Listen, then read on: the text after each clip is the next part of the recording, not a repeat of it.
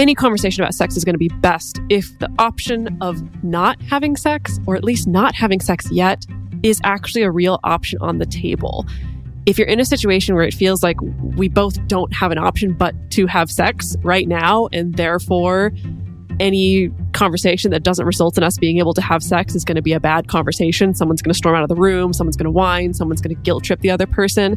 Not a good situation. Just remember, it's entirely possible to have an amazing date, an amazing couple of dates, or an amazing entire relationship that doesn't ever involve particular types of sex or sex at all. Just keep that option open because it makes the other options even better if you do decide on them. And again, we have to realize that there's not a direct right or wrong answer here sometimes. It all comes down to each individual's risk tolerance. Risk is something that we do every single day, every time you get in a car, every time you take a drink, every time you take drugs, smoke, walk down the street at night, go to a public gathering, do basically anything. There's some kind of risk involved. That includes sex. Welcome to the Multiamory Podcast. I'm Jase. I'm Emily. And I'm Dedeker. We believe in looking to the future of relationships, not maintaining the status quo of the past. So whether you're monogamous, polyamorous, swinging, casually dating, or if you just do relationships differently, we see you and we're here for you. Forms I Know I Did. Forcing me to fall.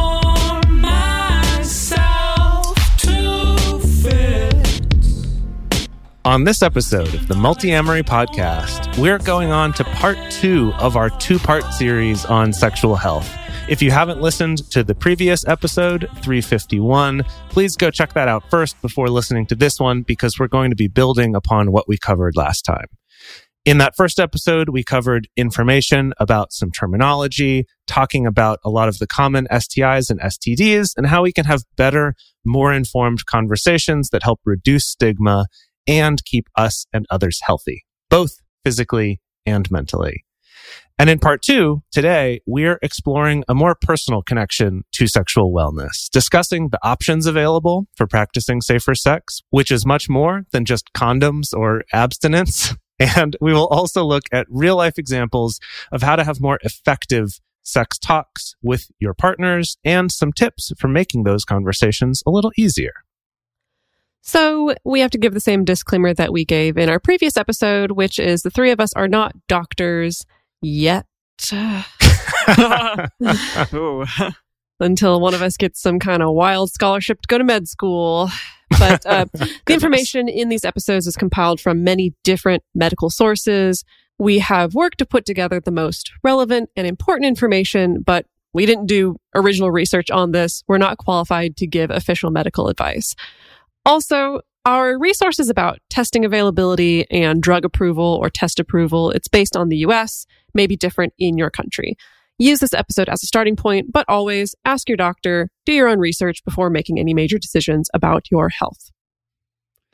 Yeah, so quick recap of last time. Like I mentioned in the intro, we spent some time talking about some terminology, things like why we say safer sex instead of safe sex. Talked about avoiding stigmatizing terms like clean to refer to not having a particular STI. And then we also went through and looked at the details, how different STIs are transmitted, how dangerous different ones are, what the treatments are, which ones are curable or treatable, all that sort of stuff. So again, please go back, check that episode out, because something that we really want to come across from these 2 episodes is we want all of you to be able to listen to this and come away with lower anxiety than you came in.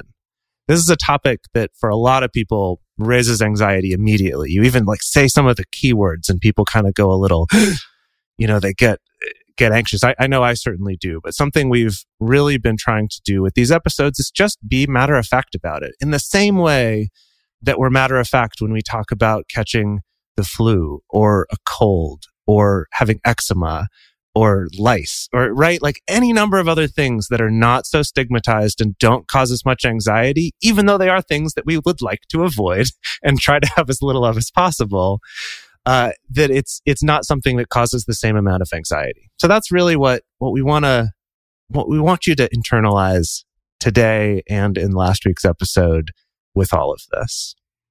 So we want to start out by talking about safer sex practices. And I think when many people think about trying to make their sex safer, the low-hanging fruit is a condom or a barrier. There's a lot of barriers. So let's talk about those barriers. Putting barriers on your low-hanging fruit. Yes. Oh, that was good. Hey-o. That was good. Very good. Yeah. So barriers help prevent STIs by stopping bodily fluids from entering the other person's body.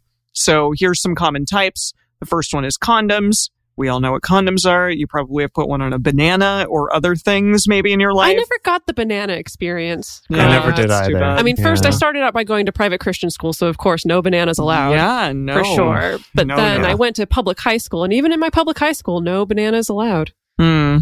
Didn't know free condoms. I think I got a banana once. Yeah?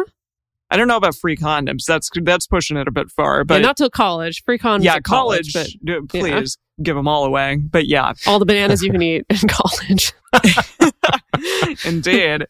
So something to think about with condoms is that you need to be careful to select condoms that are approved by the FDA to prevent both pregnancy and STIs, because there are some kind of novelty flavored or glow-in-the-dark condoms out there that are not necessarily FDA approved for both of those things.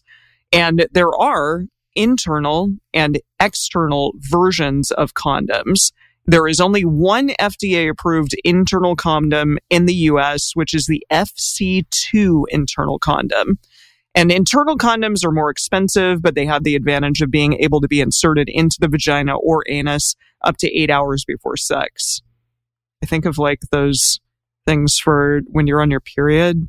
Is that like the Flexi? The Flex is one of them, like a disc. A menstrual disc, I think, is the generic term. Yeah. Exactly. Right.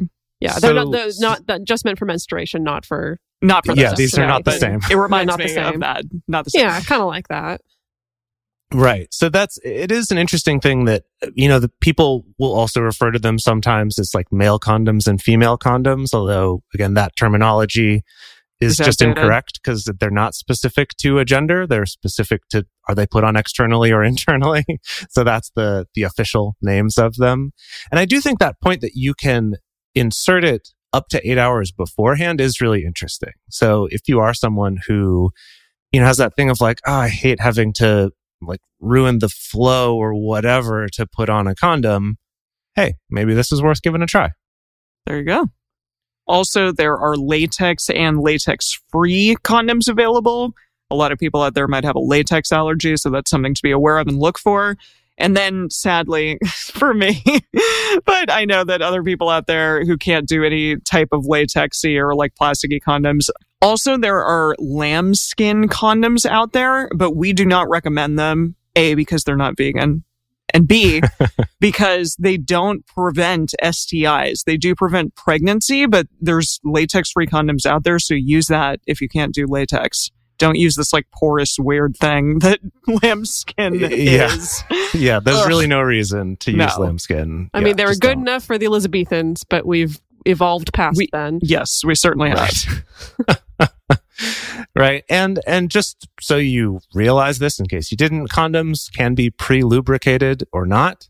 One thing to keep in mind with condoms is that both water-based lubes and silicone lubes are totally fine to use with condoms, but do not use any oil-based lubricant. And that includes things like baby oil or coconut oil, which I know is a pretty common thing for people to use. Don't use it with condoms because it degrades it. It will make it fall apart, essentially. So don't do that. One other thing to be on the lookout with condoms is that there are some that are still made with spermicidal lube. And you can also buy like spermicidal lube with like a chemical in it that kills sperm. Generally, though, don't use that. Spermicide has been shown in a lot of research to be irritating to the skin, specifically the skin in the vagina. And it can then make someone more susceptible to STIs or just like infections and, you know, UTIs and stuff like that because it's irritating. So generally speaking, like the condom is going to do the job. Don't add the spermicide, because on top of that, the amount of spermicide that's in those condoms that are lubricated with spermicide is not even enough to do anything. So just don't do it. Just it's a marketing ploy right there. Exactly. That's all that is. Yeah. Yeah. And just one last thing about condoms. We'll get into this a little bit later, but some of the biggest resistance that I've seen from people wanting to use barriers is just not liking the barriers, not feeling like sex is... I mean, it opens up a whole can of worms. It can be everything from it's harder for me to perform sexually, or it's harder for me to have an orgasm. And I'm saying this regardless of what genitalia you may have, to all the way up to using a condom makes the relationship feel less special or makes it feel like there's less trust. We could do whole episodes diving into the psychology of that. But that's the biggest reason that I see for people pushing back against using condoms. So if you're someone who just really doesn't like condoms or really struggles with condoms, and if you're someone who, you know, wears a condom externally, there are companies out there that make custom-sized, custom-made condoms you specifically, because I've never been a person with a penis or who wears a condom externally, but what I have gleaned from my nearby penis havers is that finding the right fit is key for a condom to still create an enjoyable sexual experience. And so we encourage people to go experiment, try out many, many different brands, many, many different sizes. And if you're still having a hard time, there are companies that make custom-made condoms. So specifically, myonecondoms.com, that's just one of them that's come up a lot, where they literally have like 60 different sizes based on a combination of length and girth and fit and all those things. I thought that maybe they would like send you, you know, when you have to get a retainer fitted. I mean, I've done this recently, but you have to stick your teeth in the thing and in the like, mold. Yeah, an impression, exactly. I thought that perhaps they would send you something along those lines. Yeah, if that company that does the Clone-A-Willy stuff where you can make like a molded dildo, if they would just do a cross promotion where they'll also make you some custom fitted condoms, I feel like that's a $1 billion idea. Somebody get them on the phone right now. Yeah, maybe we need to be the ones to make that happen. Very cool.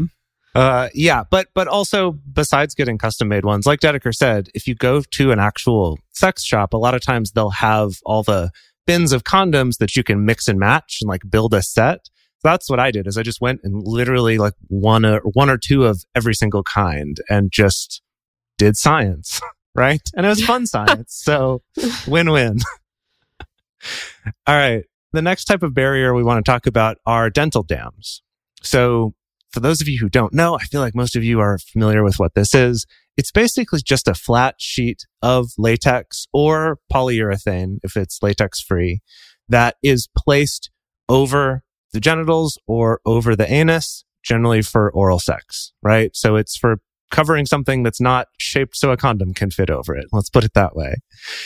You can buy these online. They're a little bit more expensive than buying condoms because they're kind of a specialty item, I guess. However, having some on hand could be useful. But if you don't, the other way is that you can just take a condom and you cut off the tip and you cut off the ring part on the other end and do a slit all the way down the middle, and then it just folds out into a flat sheet. You can use it that way. The it's advantage kind of small, though, right? I don't know. Maybe it's not. I mean, I want to go find a condom. Yeah, you want to go do some science? Exactly. You can do the same with a latex glove as well. Oh, okay. Or a glove made out of, you know, if you're allergic to latex, again, like a non-latex glove or whatever. You can do the same kind of custom job. Nice. Right. Yeah.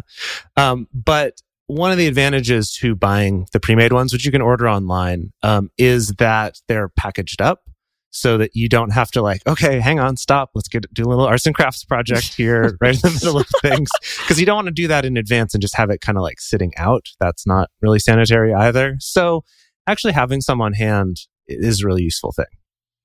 Speaking of gloves, gloves are also a good thing to have on hand. So generally speaking, you can't necessarily get STIs through your hands unless you have some kind of abrasion or skin irritation or an open wound.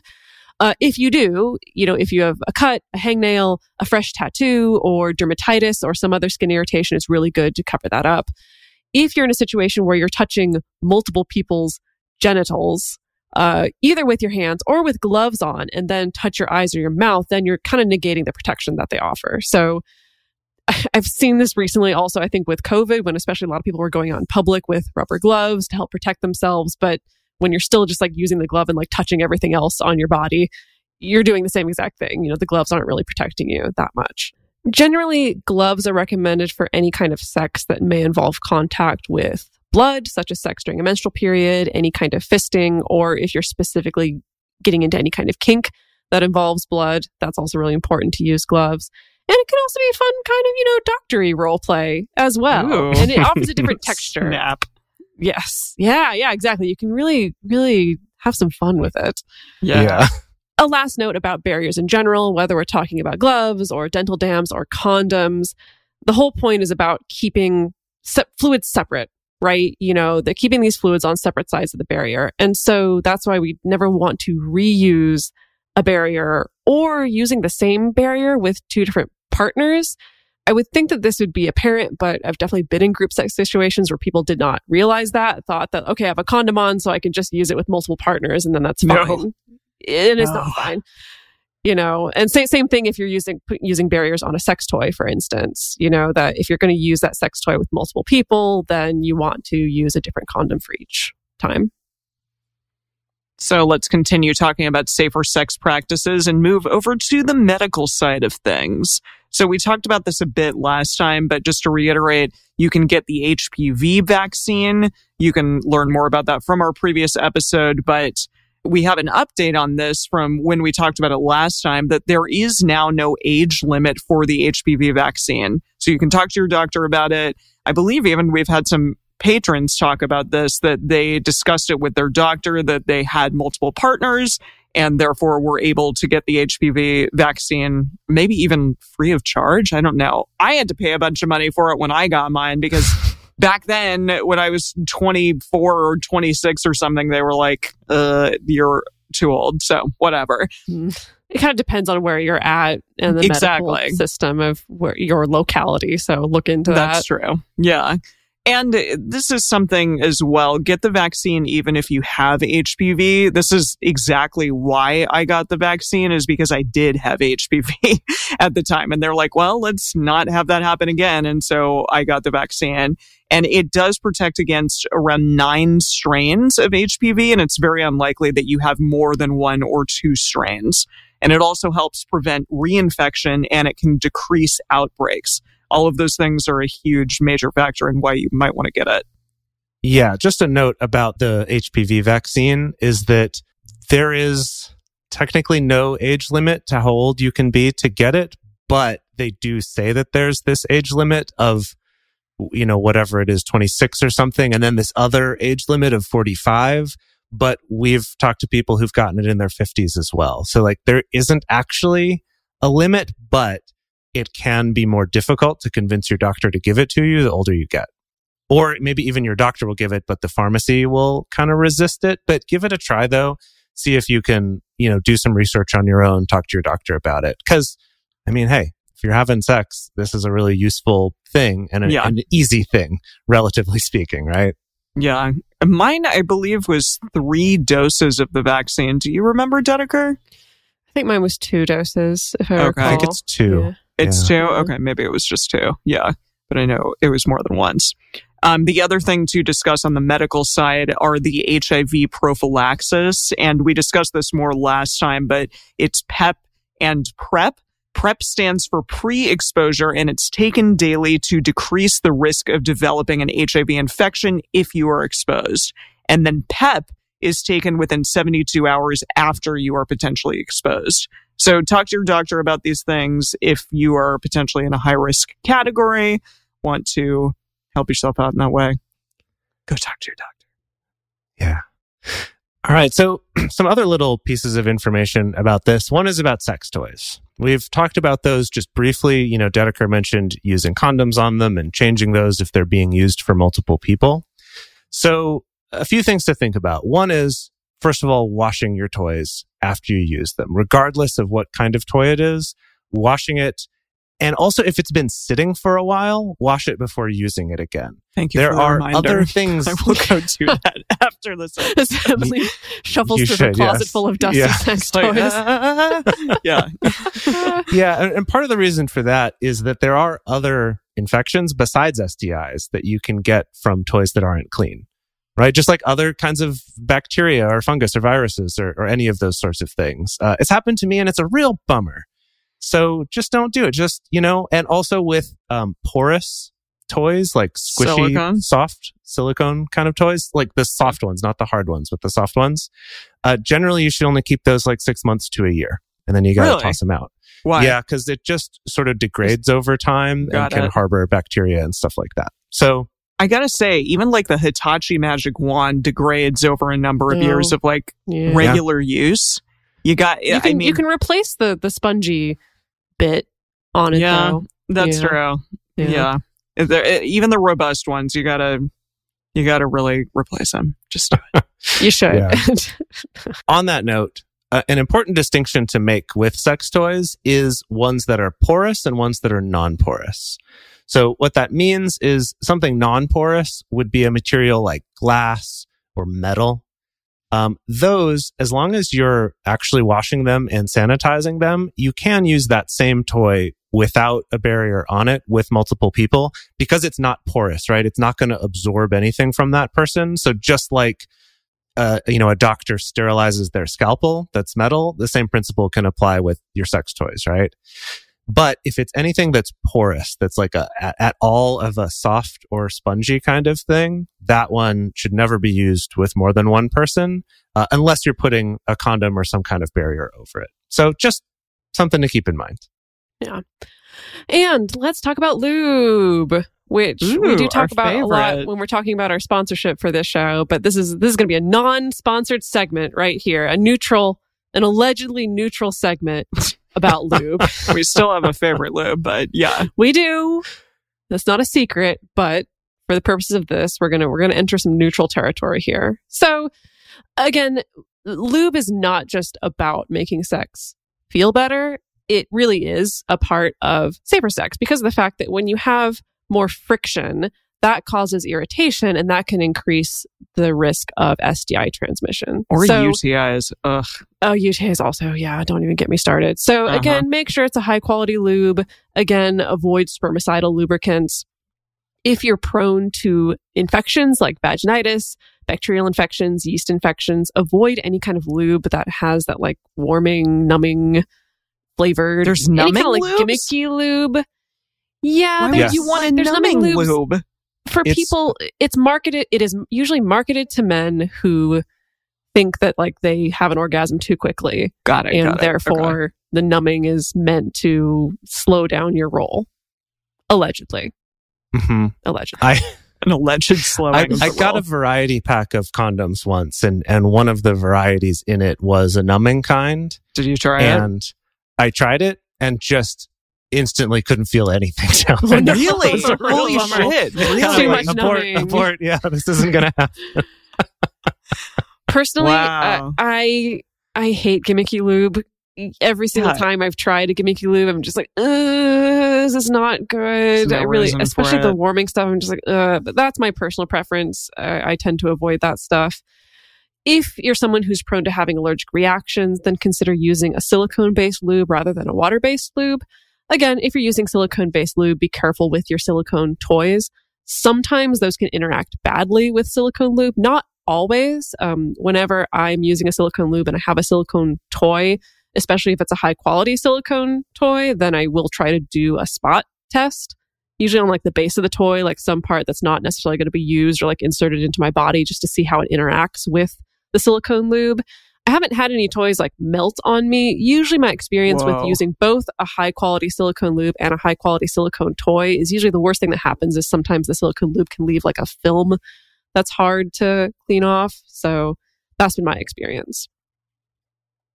Fascinating. Wow. All right. I'm just thinking about melting toys from lube.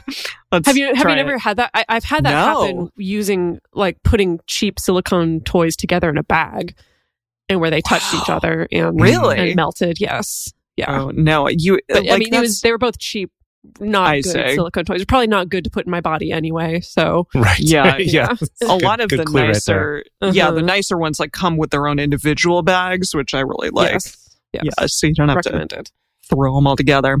All right, let's talk about activity choices, shall we? So, If you have ever been in a sex ed class, probably you have heard the refrain that abstinence is the only way to prevent pregnancy and STIs and blah, blah, blah, blah, blah. And yes, it is very effective, but even that isn't 100% perfect, since some STIs can be transmitted through things like sharing food, drinks, towels, other non-sexual contact. So testing is still worthwhile. It still is an important thing. This happened to me, actually. Really? I got an STI at one point. It was, a curable one, but I got it during a time when I wasn't having any sex. And well outside of a range of exposure. It was just, the doctor was like, yeah, it can happen. It was when I was in college. They're like, it can happen at the gym or, different things. It's just like a contagion that it can, as long as it touches your skin, you can get an infection. Yeah. So stuff like that happens. So I guess abstinence is not 100% perfect, even in that case. You can also pick up something like HSV through birth, through someone giving birth to you. Yeah, or through, someone has a cold sore and they still kiss the baby. Yeah. Like that can happen too, even if you're totally abstinent. Totally. So while lifelong monogamy between two people is theoretically a safer choice, there is a 2015 study that is called Re-Examining the Effectiveness of Monogamy as an STI Preventative Strategy. It shows that monogamy as it is actually practiced in real life is not effective at preventing STIs. In fact, they suggest that people who practice serial monogamy are significantly less likely to get tested and practice safer sex than people who are ethically non-monogamous. I think most of the non-monogamous folk out there know this to be true. Yeah, anecdotally, I know from my own personal experience in my serial monogamy days, very little testing. Yeah. Very little discussion of something that you thought about. Sexual history. Yeah, it was kind of, we're all floating along the same assumption that everyone's fine. Everyone's good. Everyone's fine. Nope. Right. Everyone's quote unquote like a good person without STIs. Yeah, and I feel like it's really the fault of trying to sell monogamy as some kind of safer way to have sex, because it's just like, we don't do lifelong monogamy. Like, I don't even know if I could think of a single person who's only ever had sex with one person their whole life. Even if they're a totally monogamous person who's been married for 50 years or whatever, like at some point, they've had sex with someone else. I mean, right? They do exist. I think those people do exist. Yeah, I can think of someone. Very rare. I can think of someone, but yes. Yeah. So another thing to think about in terms of safer sex choices is that it's not just about what barriers you're using, what you're doing with your toys, things like that. It's also just what kinds of sexual activities are you doing? Which ones are you choosing to do with different partners or with anyone at all? So some things to think about with this is just that sex is bigger than just a penis going in a vagina, which I think for a lot of people, and we've talked about this before on the show, there's this thing that is sex and everything else is like some other kind of thing. But it's all sex and it's all great and it's all tons of fun. So also realizing kind of what your other options are is another really good way of practicing safer sex. This actually came up on an episode of The Magicians in season 5, where I don't think this is too much of a spoiler for those of you who are not caught up, but one of the characters has lycanthropy. He's a werewolf. And in the show, that's transmitted as an STI. Yeah, and I forgot about that. And he's talking with this woman that he's in love with and is kind of lamenting the fact that they can't have sex with anyone. And she's like, honey, there are so many other ways to have sex. And really, PIV is not even in my top 10. Wow. That's great. That's because she's awesome. She is awesome. King Largo is awesome. Mm-hmm. Hell yeah. So okay, some examples of this is kissing, right? Now, kissing can transmit HSV, CMV, possibly some others, but it's generally unlikely. It's not a super common thing. Again, be mindful of cold sores and things like that, but kissing is great. Manual sex, so mutual masturbation or using your hands on each other, is incredibly unlikely to transmit any STIs. Again, as long as you're washing your hands between doing that with different people or between touching yourself and the other person or switching out gloves or things like that. Using toys is also very unlikely to transmit any STIs as long as you're cleaning them, using condoms, like we talked about before. Oral sex can transmit most STIs if done without a barrier, but at least with HIV has essentially zero risk or a very, very low risk of HIV with oral sex, but other things can be transmitted. Vaginal, anal sex can transmit any of the STIs that we've talked about, including HIV. And with oral and vaginal, anal sex, really with any of these barriers, significantly reduce the risk even farther, right? Because like Dedeker pointed out, you're keeping the fluids from each person on separate sides of the barrier. That's the whole point. Yeah, and I want to drive home. There's something that Dan Savage said a long time ago, but he basically pointed out that queer people are very used to negotiating sexual activities together. You know, how do we want to have a good experience together? What are you into? What are you not into? And straight people or people who have straight sex are less used to having that conversation because we're riding that wave of hundreds of years of assumptions about what sex is and assuming that it follows a particular script. It has to involve PIV. It has to involve this kind of orgasm at that kind of time. And I find myself, especially in my work with clients, often really encouraging people in the early stages of a relationship when they're figuring out STI status and sexual health that you have so many options. You know, it doesn't have to follow like this, the sex escalator, I suppose, if I was going to, you know. Interesting. Escalator. The sex escalator is also a thing, right? That we follow the same escalating steps to the same conclusion, and there's no getting off that escalator. There's no going backwards. There's no choosing a different escalator. There's no choosing to take the elevator or the stairs if you want. And really, you can. You can, you know, if you're someone who has, you know, straight sex and you don't want to hop into PIV quite yet, or maybe you're in a situation where you're encountering a new STI status and you're not even entirely sure, but you know that you do want to sexually engage with this person. Like, there's so many options to explore your sexual chemistry together consensually and reducing your risk at the same time. That doesn't involve, we have to do all these same steps that are expected of me. So I just feel like that's important to drive home. Awesome. So we're going to go on to talk about now that we have a sense of what some of these options are, how do we have this conversation, right? What are ways that we can make this conversation easier, less stressful, smoother, things like that? But before we go on to that, we're going to take a quick break to talk about some of our sponsors for this show. Please go check them out if you value this content. It helps us to keep this content coming to everyone out there for free without putting some kind of paywall up in front of our podcast. So thank you all so much for your support. This episode is brought to you by Paramount Plus. Get in, loser! Mean Girls is now streaming on Paramount Plus. Join Katie Heron as she meets the plastics and Tina Fey's new twist on the modern classic. Get ready for more of the rumors, backstabbing, and jokes you loved from the original movie with some fetch surprises. Rated PG-13. Wear pink and head to ParamountPlus.com to try it free. Waiting on a tax return? Hopefully it ends up in your hands. Fraudulent tax returns due to identity theft increased by 30% in 2023. If you're in a bind this tax season, LifeLock can help. Our U.S.-based restoration specialists are experts dedicated to helping solve your identity theft issues. And all LifeLock plans are backed by the $1 Million Protection Package. So we'll reimburse you up to the limits of your plan if you lose money due to identity theft. Help protect your information this tax season with LifeLock. Save up to 25% your first year at LifeLock.com/aware. And we're back, and we're jumping straight in with hot button topic, which is when do we talk about all these things? You know, I think it's one thing to be full of the knowledge and the wisdom and the intent to be a sexual superhero of wellness and health. I wonder what that costume would look like.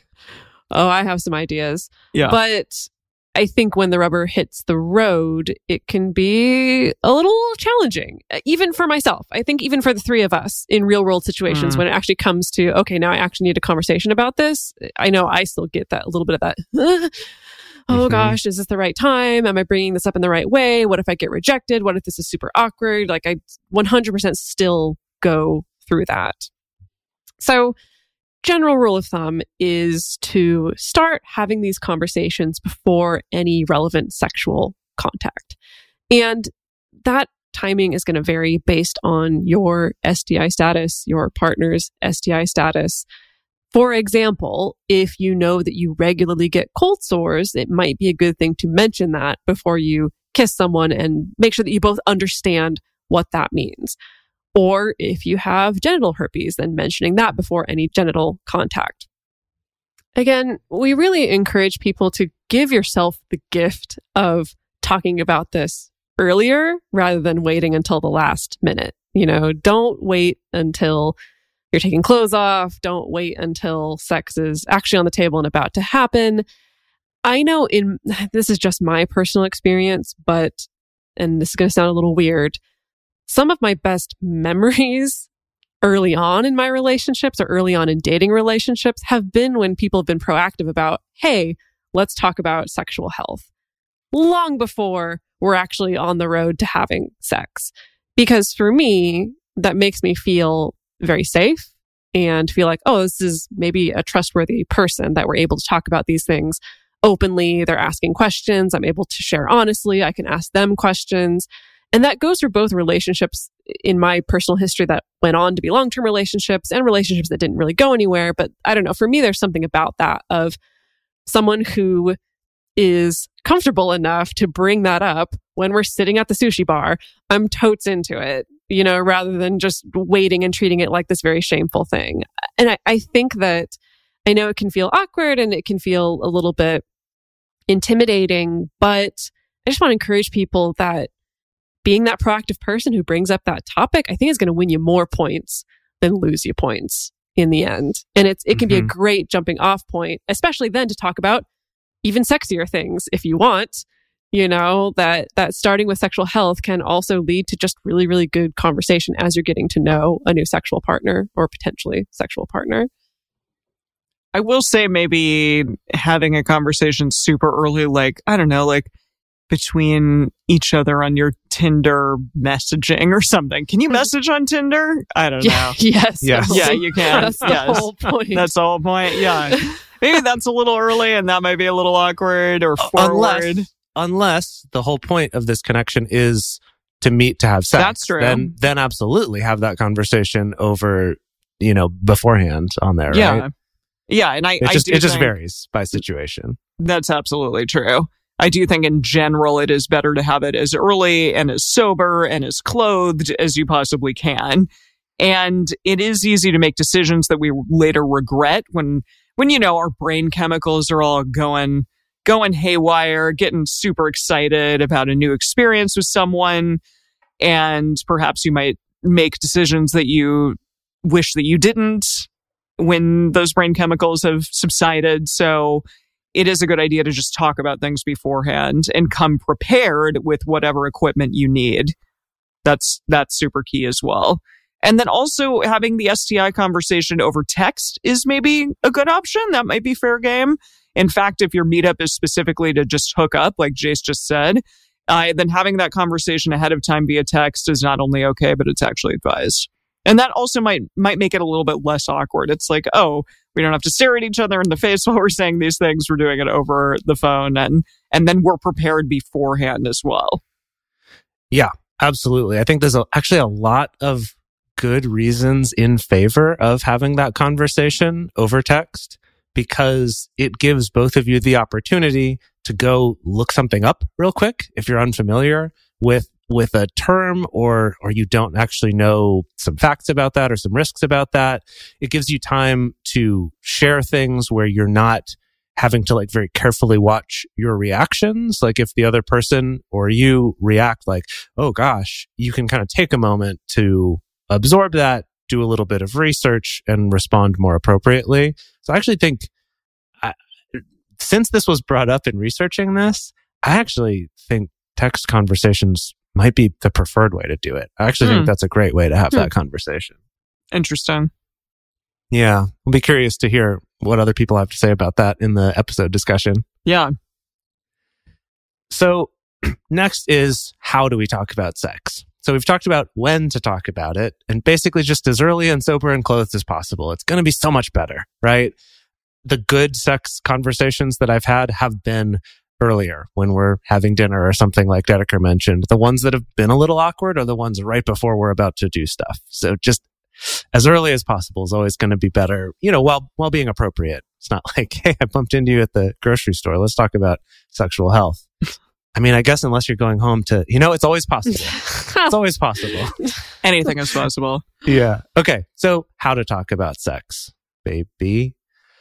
So when talking about sex, there's basically two important parts to talking to a potential partner or a partner about having sex. The first part is disclosing your testing status and learning about theirs.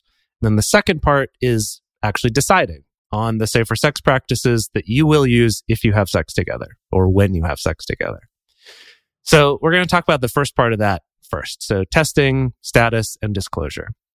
So there's basically three pieces of information. And this is a little bit of a recap from last week. But basically, the information that's important is when you were tested, what you were tested for, and then what the results of those tests were. And again, to call back to last week, the point of that is not to say, I was tested and I'm negative, because there is no definitive test that says you're negative for everything. That just doesn't exist. That's not possible to test. So it's what specifically were you tested for, when was it, and what were the results? That's the best way to share that, and then to expect that from the other person. For actually doing that, though, how do we do this? So this comes from an article by Gabrielle Castle called "We Put Together Text Templates for That STI Convo," and they even made them as text templates, right? So again, really encouraging using text. So they got some expert advice on some template phrases that you can use to start the STI conversation, whether that's in person or via text or whatever. So the basic one to start with, and they're all kind of based around this one thing, is just the super simple, my last STI screening was, insert date here, and I am positive or negative for these STIs. How about you?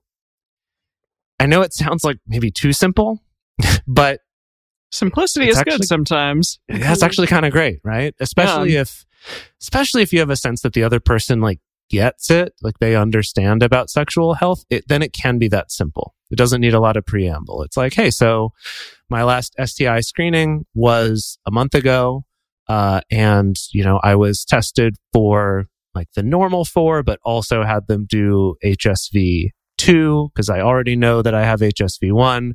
Test for HSV 2, it was negative, and I was negative for all those other ones, for, you know, HIV, chlamydia, gonorrhea, syphilis, right? Could be something like that. And then, hey, what about you? When were you last tested? Can work great. All right. So if you're positive for an STI, here's an example of something that you can say. And this is, I feel like I've had this conversation before. A doctor found that I carry the HPV virus during a routine gynecological exam, but HPV transmits through direct contact. So if we use a condom or other barrier methods during sexual intercourse, the risk of transmission is a lot lower. And I haven't had an infection for however many months or years, and I don't have an infection now. So that's something that you could say, for instance, with a new partner. And I mean, take that template and make it your own. Yes. Also, mm-hmm. Or just completely copy and paste what I said. Yeah. Again, it's just a starting point to realize, like, yeah, it can be pretty straightforward. Here's another example. I've been exposed to HSV in the past, but I don't have any active lesions, so there's very little risk of transmission. To make sure it can't transmit between us, I take antiviral medication to prevent future outbreaks. And as long as we use a condom or a dental dam, the chance of you acquiring HSV is extremely unlikely. The virus hasn't been transmitted between me and any of my sexual partners in the past, but I wanted to share this information so that you're not misled. Or it could be something like, just so you know, I have herpes, I have HSV2. I know that you might need some time to think about that. So here are some resources that helped me when I got my diagnosis. It may be helpful to you too. Please feel free to ask me any questions that you have. Or if you have a treatable STI, something like gonorrhea or chlamydia, then we recommend sharing what medicine you're on, when you're planning on getting tested again, where you are in your treatment plan. And then after sharing, give them space and offer resources, just like Dedeker said, maybe give them some resources that include some advocacy and humanizing information about people with your particular STI status. And then, you know what, no matter what, do your best not to take their response personally, which I know is challenging, but at the end of the day, you know for yourself, like, I'm not a bad person because I have this. And we overall as a society need to reduce stigma around this in general. So if this person isn't quite where I am in that way, then, well, hopefully someday they'll get there. Yeah, I remember the first time that someone shared with me that they had HSV. And I didn't know any of this stuff. I didn't know a lot about it. And she gave me a little bit of an explanation. And she's like, you know, you can look into it, you know, take your time, kind of figure out what that means for you. Here's some stuff that we could do today instead. You know, like, here's some activities that are safer that we could do. And then, you know, think about that and learn about it, and we can talk about it. I wish she had actually given me some resources too, maybe the next day or something, sent me some of those. But I will say in that case, it took me a while to process all of that, but like several months later, I had learned a lot more after that. So I guess what I'm trying to say here is that even if it's the other person maybe receives it well, but it's like, I'm just not sure, it's possible that in the fullness of time, they will have a better understanding about it and get educated, even if it doesn't happen right away when you want them to. On the flip side of that, though, if the other person really isn't willing to talk about it matter-of-factly, or gets super defensive, or tries to tell you, like, I don't know, some shit about energy healing practices or something regarding this STI, just don't have sex with this person. It's not worth it. Don't do it. There's no reason. And if they don't believe in germs, or they're unwilling to educate themselves, then yeah, they're not a safe person to entrust your health with, really. Also, if the other person is uncomfortable and admits to not having been tested or is scared by all of this, just be cautious and decide how much you're willing to guide them, because that's a lot of emotional labor as well. And perhaps that's not something that you need to do. You don't need to be there. We always say, like, polyprentice, like safer sex prentice or HSV prentice or whatever. Things that you could do in this situation, you could offer to send them some resources, like these episodes, for example. Or there's a lot of resources out there discussing really what it is that it's like living with an STI like HSV or HPV or HIV, stuff like that, and the treatable and preventable ones as well. There's a lot of resources out there. Even just giving them that understanding of testing at all, right? You know, maybe you're saying, I got tested for these things and I was negative for those. I got tested a month ago and they're real dodgy or weird, and they're not like anti, because that person just say no and leave. But if they're kind of like, just like, I don't know, I'm like nervous, proceed at your own risk, right? But give them those resources to just normalize it. Yeah. Right. But be aware that there's some weirdness there. Well, you could offer to go with them to get tested if they're, like, I don't know, nervous about getting a blood test or something, which I always hate. Or if they're just nervous about the potential outcome and maybe they just need a support system, then you could offer to go with them when they get tested. You should be willing to wait until they have educated themselves and gotten their results. I think for your safety as well, you know, for both of you, just wait until they've gotten their results to really know the bigger picture, the whole picture of what you're dealing with in terms of their health. And be cautious.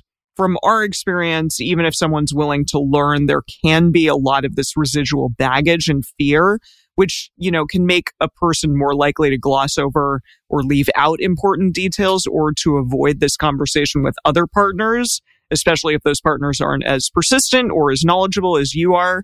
They may just kind of gloss over it and you don't really know what's happening ever with anyone else. So just be cautious and understand that with all of these things, you are assessing your own risk as well. And your own energy levels, right? You know, yes. I think that just like anytime you're considering developing a relationship with somebody at any level of entwinement or entanglement, is just figuring out what's actually worth my time, what actually counts as still caring for myself.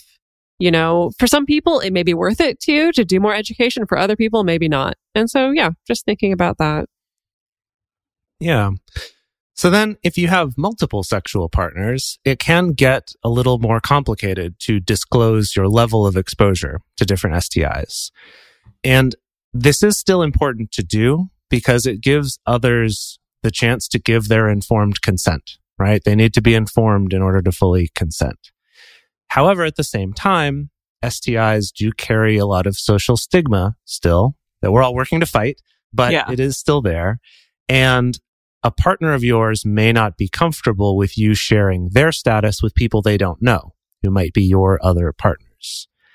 And this is a big topic. There's not a one-size-fits-all solution for this, but the best case scenario is that everyone is consenting to have enough information shared that others can make informed decisions.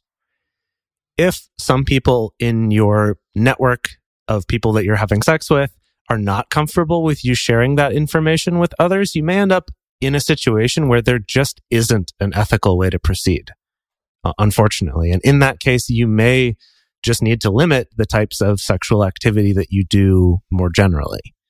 So depending on your situation, you might also find a way to disclose that you do occasionally sleep with someone with a certain STI diagnosis and explain what precautions you take when that situation comes up without being specific about who it is one possibility that some people do. If you have a very small network of people, that kind of doesn't work because it's sort of obvious who it might be. But this is something that you do need to talk about and kind of negotiate that with everyone so that the option of just not saying something and not making someone informed, that's not an okay option, right?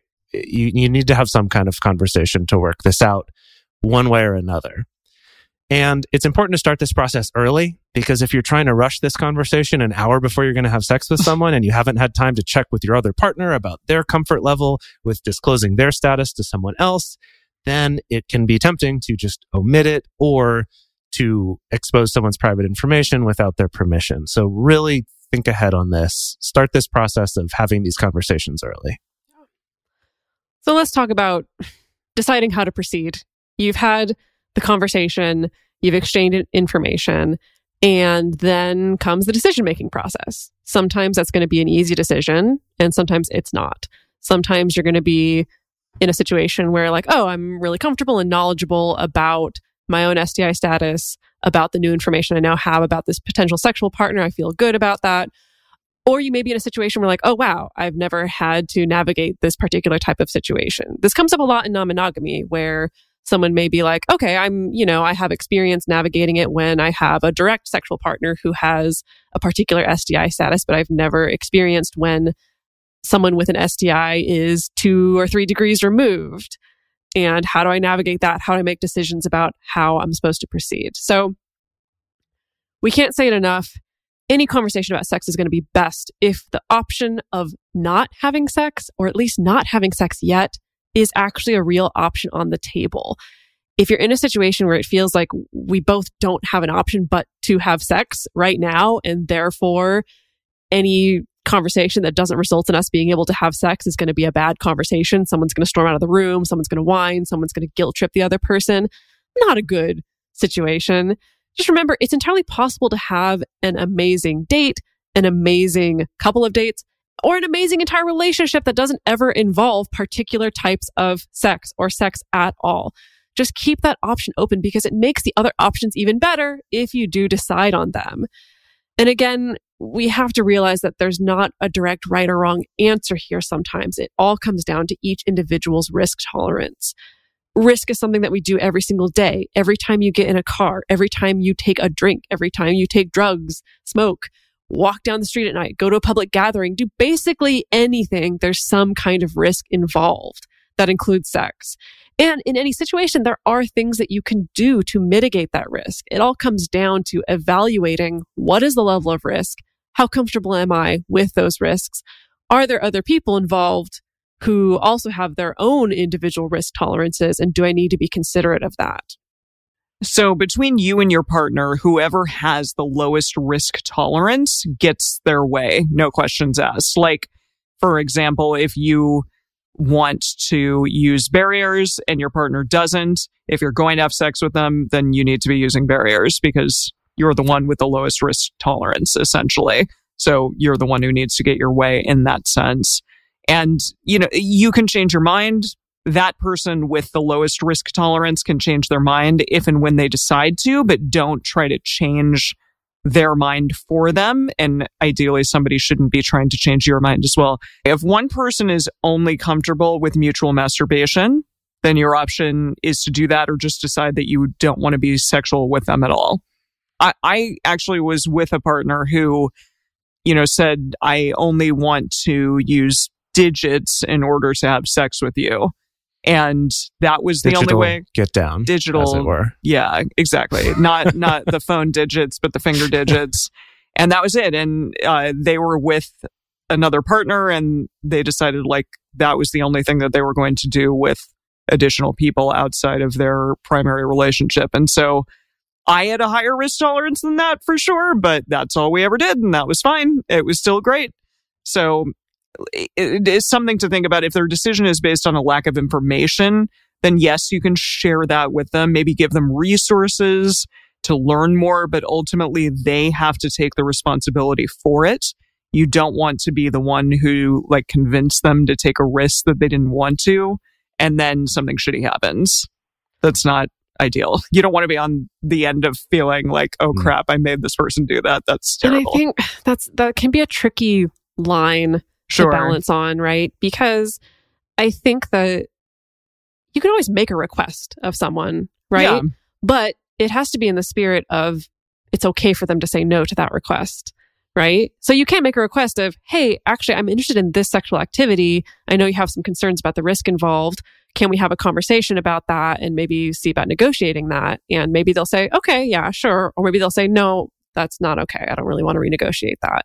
And that has to be okay. And because I think if it's not okay, that's when it gets into the territory of I need to try to convince them, I need to change their mind, yeah. I need to coerce them, I need to put pressure on them, or I need to, you know, manipulate them in some way. And that's where it starts getting shady and really not good. But making a request is not totally off the table either. I think it's just like the spirit that it's done in and being sure to still respect people's risk tolerances and their boundaries. Yeah, where even an answer of, well, I guess is like, okay, let's not then.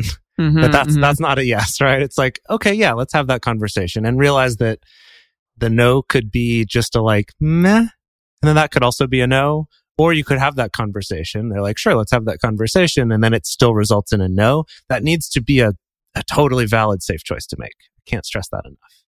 I think for everyone, just remembering that not having sex is a super valid option as well. And I think a lot of us forget that because it doesn't feel as, I guess, powerful or romantic or awesome or something. But there, as Jase said from the Magicians episode, there are so many different ways to have sex that don't necessarily involve penetration, even digitized or otherwise, toy-wise or whatever, penile or not. So yeah, you can have sex a lot of different ways. And that's also very valid. And I've had some incredibly rewarding romantic relationships that didn't involve any kind of sex at all. Yeah. Right? Like nothing beyond kissing. Right? So there just is a lot of options out there. And it's so cool that we have all these options. And I think we really miss out when we forget that fact. So, all right. We're coming to the end of this. And basically, this is where, based on all the information from last week's episode, from this week's episode, you realize that there's a lot of different options for how you can proceed. And so in trying to just look at how these conversations go, how are people navigating this, to sort of give you some examples to think about that are not just ours, we asked our listeners in our Patreon group how they handle their safer sex practices with their partners to just see the range of how people answer that question. So basically, we took those and looked at kind of what are some of the trends we noticed? What are some of the conversations that came up out of that? So we can share some of those with you here, and then we're going to talk about more of those in our bonus episode. So to start off, a pretty common agreement that a lot of people have in non-monogamous relationships is not using barriers with their nesting partner, you know, with the partner that primary partner they live with or a primary partner, but using condoms with everyone else. That's a fairly common agreement.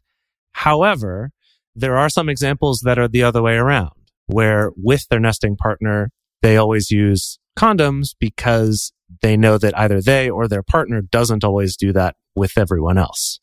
So that's also a valid option that did come up in those conversations.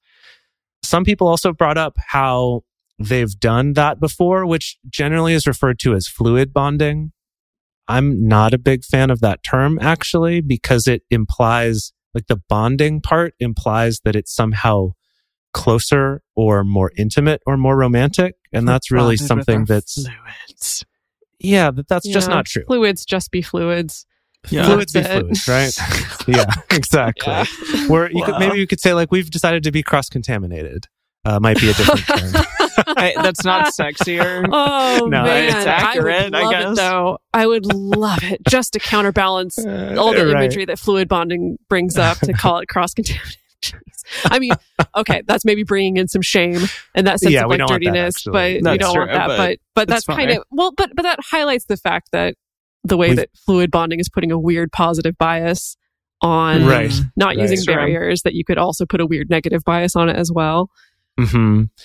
But so what came up in this conversation that made a lot of sense, and I've definitely seen this happen, is someone brought up how they had done fluid bonding in the past and said, I'm not ever going to do that again, because the other person got weird and controlling and possessive and things like that. And I think a lot of that comes with that association of, this is somehow more intimate, and now I need to have more control over your behavior with other people because I'm deciding to have this increased level of risk in terms of my exposure with you.